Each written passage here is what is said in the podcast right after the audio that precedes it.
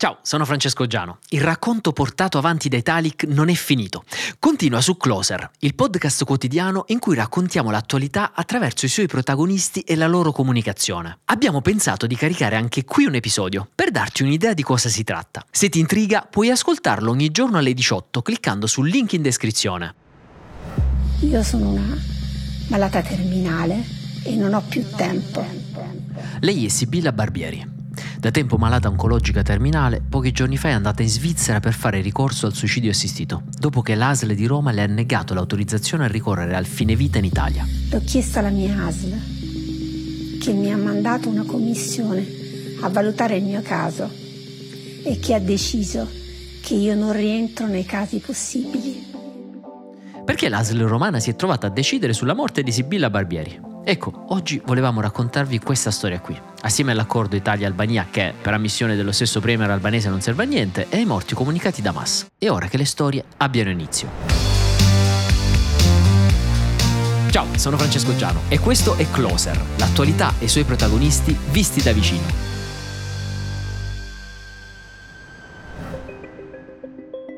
Sibilla aveva 58 anni e due figli. Da 10 anni aveva un cancro all'ultimo stadio.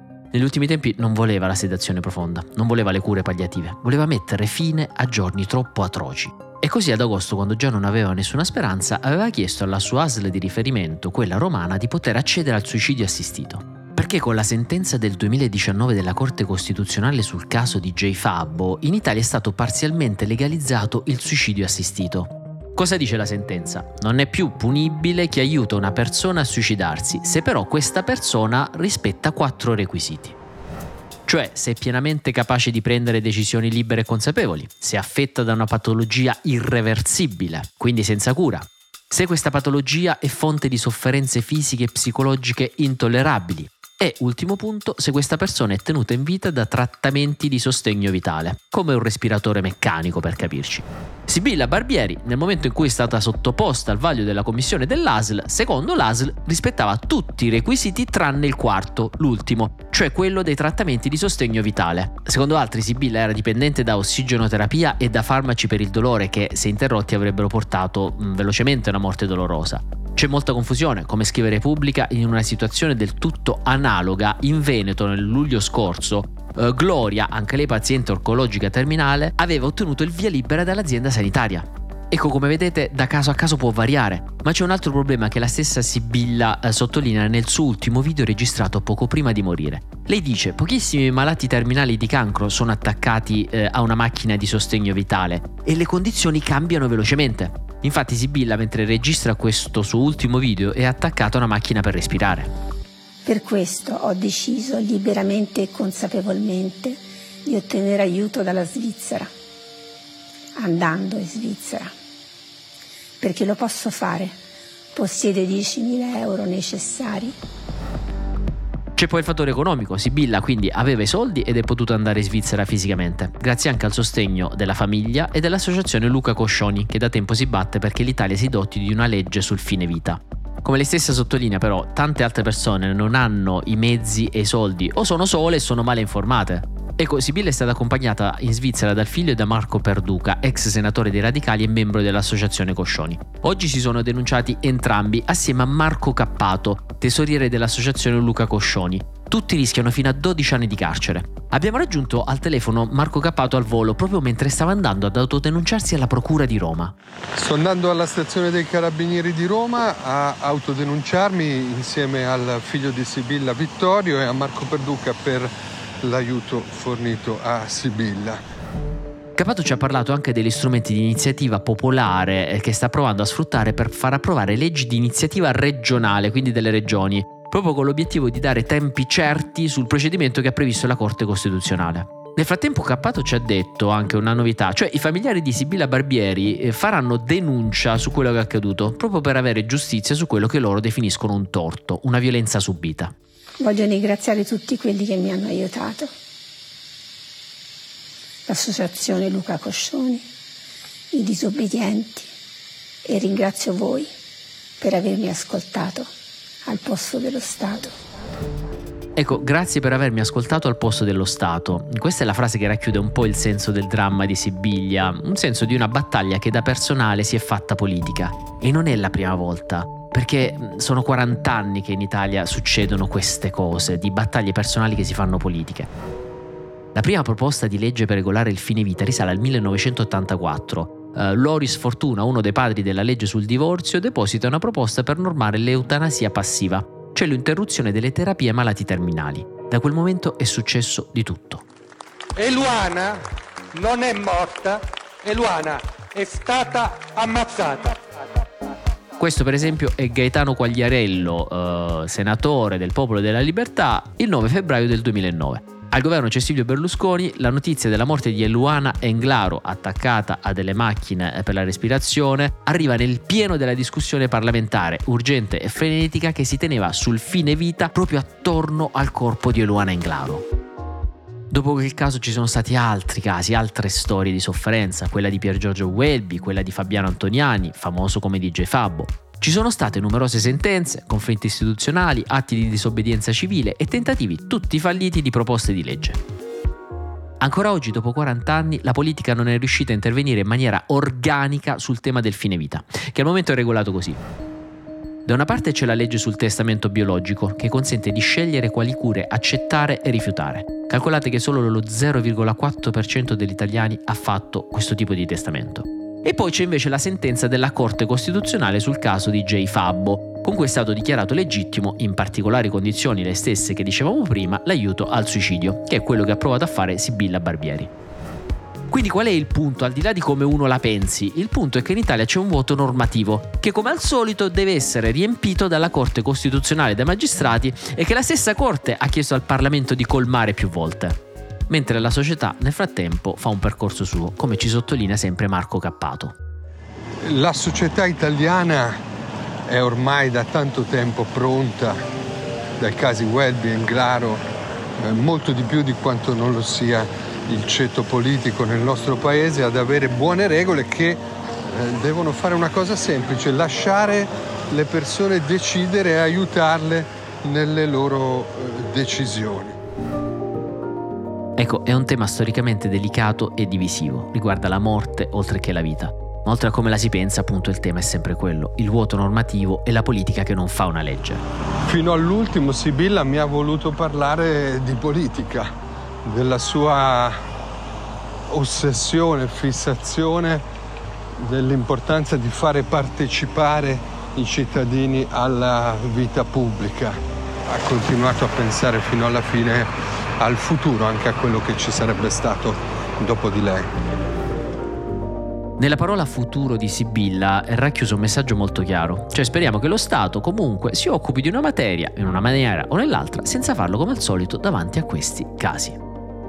Questo non è giusto, non è giusto che loro giudichino eh, la, quantità, la qualità del mio dolore e se questo è, è classificabile. Io penso di avere il diritto di scegliere sulla mia vita. Insomma, questa era la storia di eh, Sibilla che ci ha particolarmente colpito, ne abbiamo parlato anche in redazione questa mattina e volevamo raccontarvela.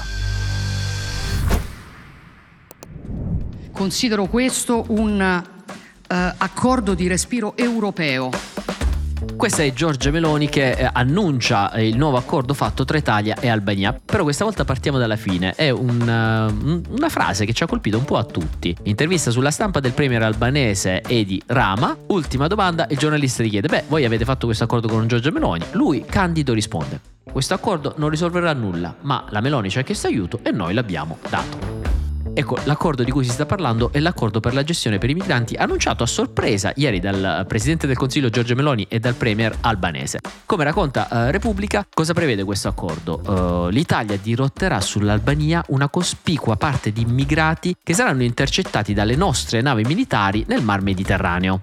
Anziché portarli sulle coste italiane, alcuni di questi immigrati verranno portati in Albania, in due aree diverse. Il porto di Shenzhen e di Jader sono distanti 20 km l'uno dall'altro. All'interno di queste sedi il nostro governo realizzerà a sue spese altrettante strutture per gli immigrati salvati in mare, che potranno accogliere fino a 3.000 persone al mese. Mentre saranno all'interno di queste strutture gli immigrati, noi espleteremo le procedure di trattazione delle domande di asilo, cioè per capirci, anziché a Lampedusa le faremo in Albania diciamo, il flusso complessivo eh, annuale possa, essere, possa arrivare fino a, a 36.000 persone. Insomma, in Albania l'Italia si occuperà delle procedure di sbarco, identificazione e dell'accoglienza temporanea dei migranti salvati in mare. Eh, voglio anche dire che questo accordo non riguarda e questa possibilità non riguarda però i minori, non riguarda le donne in gravidanza, non riguarda gli altri soggetti vulnerabili. L'Albania collaborerà invece con le sue forze di polizia per la sicurezza e sorveglianza. Entrata in vigore di questo accordo a brevissimo. Contiamo di rendere operativi per la prossima primavera, quindi per la primavera del 2024. Protestano le opposizioni, per i Verdi questa è una vera deportazione, per più Europa eh, l'Italia sta costruendo la sua Guantanamo. Eh, ci sono varie criticità, come riporta il Corriere, limiti di giurisdizione dei giudici albanesi, i poteri dei giudici italiani, le regole di ingaggio delle forze dell'ordine, no? delle due nazioni che si ritroveranno a collaborare, la competenza nei trasferimenti e nei rimpatri. La stessa Commissione europea eh, ha già buttato gli occhi su questo accordo, ha detto eh, è importante che qualsiasi accordo di questo tipo rispetti pienamente il diritto comunitario e internazionale. Ovviamente ci sono molti dubbi appunto da parte dell'Unione Europea, cioè l'Italia sarà in grado di tutelare i diritti del migrante, verrà applicata la legislazione italiana o quella albanese. Qualcuno ricorda eh, i precedenti, c'era stato un accordo simile siglato dalla Gran Bretagna con il Ruanda, anche se in quel caso mh, il paragone forse non regge perché eh, la Gran Bretagna non fa più parte dell'Unione Europea e il Ruanda si trova a diverse migliaia di chilometri. Eh, un altro precedente è del 2012, quando la Corte eh, europea dei diritti dell'uomo condannò l'Italia per una procedura analoga. 11 cittadini somali e 13 cittadini eritrei ritrovati in acque internazionali furono trasferiti dalle nostre navi militari italiane in Libia senza neanche essere informati sulla destinazione delle navi, senza alcuna procedura di identificazione insomma senza essere informati sulla procedura di asilo. Al di là di quello che eh, dirà l'Unione Europea e le opposizioni, eh, la cosa che ci ha colpito sono proprio le parole del premier albanese Edi Rama, che è un tipo molto schietto, no? Eh, e lui intervistato anche dal Corriere dice ma scusate voi perché avete fatto questo accordo con l'Italia che tutto sommato all'Albania non porta niente eh, di vantaggioso? Lui ha detto noi non avremo in cambio nulla non abbiamo chiesto contropartite neppure economiche non ne vogliamo. Questo non è un accordo commerciale dice lui è un accordo di fratellanza e vicinanza con l'Italia Infatti poi rincara la dose, dice, eh, sì, è vero che altri paesi europei ci hanno chiesto una mano con questo tipo di accordi, ma loro abbiamo detto no. E il giornalista gli chiede, ma perché avete detto sì all'Italia? E lui dice, perché siamo in debito sull'immigrazione, quando noi albanesi negli anni 90 arrivavamo in Italia, voi ci avete aiutato e adesso è il momento che noi aiutiamo voi. Però qui arriviamo al punto. Domanda giusta del giornalista, dice, ma non è che magari vi aspettate una maggiore pressione di Roma per velocizzare l'ingresso nell'Unione Europea dell'Albania? Lui nega, però attenzione alle parole di Giorgia Meloni durante la conferenza stampa. Non solo l'Albania si conferma un, un, una nazione amica dell'Italia, ma anche una nazione amica dell'Unione Europea. Ecco, Meloni rincara il messaggio. Credo che l'Albania sia a tutti gli effetti un paese europeo Ecco, il dubbio di giornalisti e analisti può essere questo, no? Cioè il premier albanese molto vicino a Giorgia Meloni, ricordiamo che Giorgia Meloni quest'estate era andata in vacanza in Albania, può essere che l'accordo po', mh, si basa anche un po' su, su questo, su delle promesse eh, non scritte nero su bianco, però della serie. L'Albania fa questo accordo con l'Italia in cui tutto sommato non, non spende chissà cosa l'Albania e magari in cambio eh, l'Italia fa ancora più pressione per far entrare l'Albania all'interno dell'Unione Europea, perché ricordiamo l'Albania sta richiedendo di entrare nell'Unione Europea, però ancora non ne fa parte.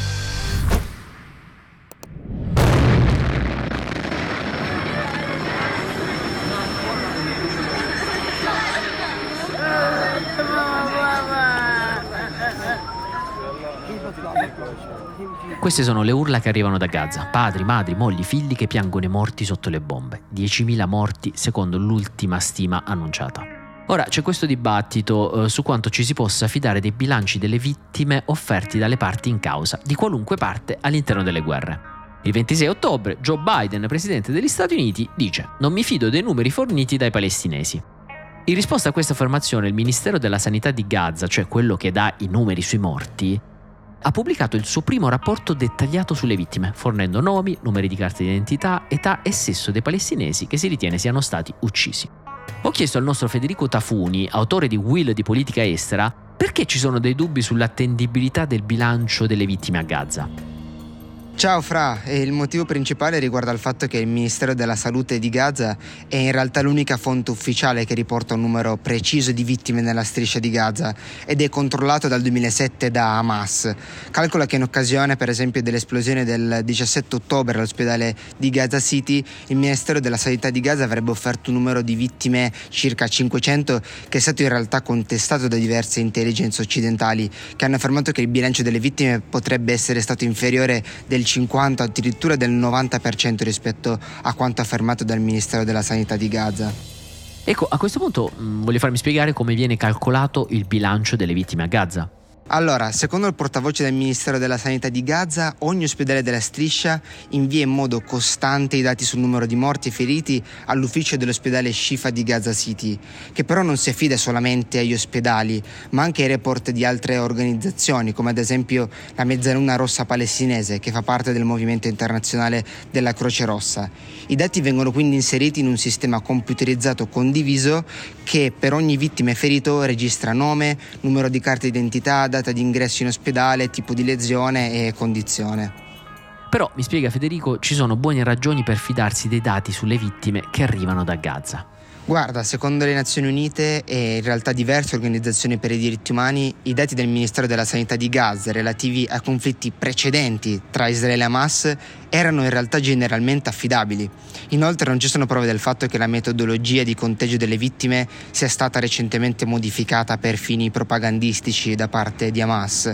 Anzi, probabilmente il numero non è gonfiato, ma è sottostimato, perché ci sarebbero ancora tantissime vittime che si trovano tra le macerie degli edifici distrutti dai bombardamenti israeliani, i cui corpi sono ovviamente molto difficili da recuperare. Ecco, con questa riflessione di Federico noi chiudiamo anche questa puntata bella densa di uh, Closer. Uh, io vi ricordo di lasciarci tutti i vostri feedback, di scriverci, di scrivermi in privato su Instagram cosa vi piace, cosa non vi piace. Uh, se vi piace lasciate anche le stelline con il vostro voto su Spotify e noi ci sentiamo alla prossima puntata.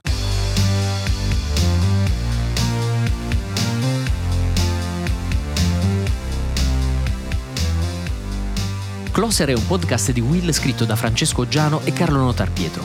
Cura editoriale Francesco Zaffarano. Post produzione a cura di Cora Media. Supervisione suono e musica Luca Micheli. Post produzione e montaggio Guido Bertolotti. Coordinamento di post produzione Matteo Scelza.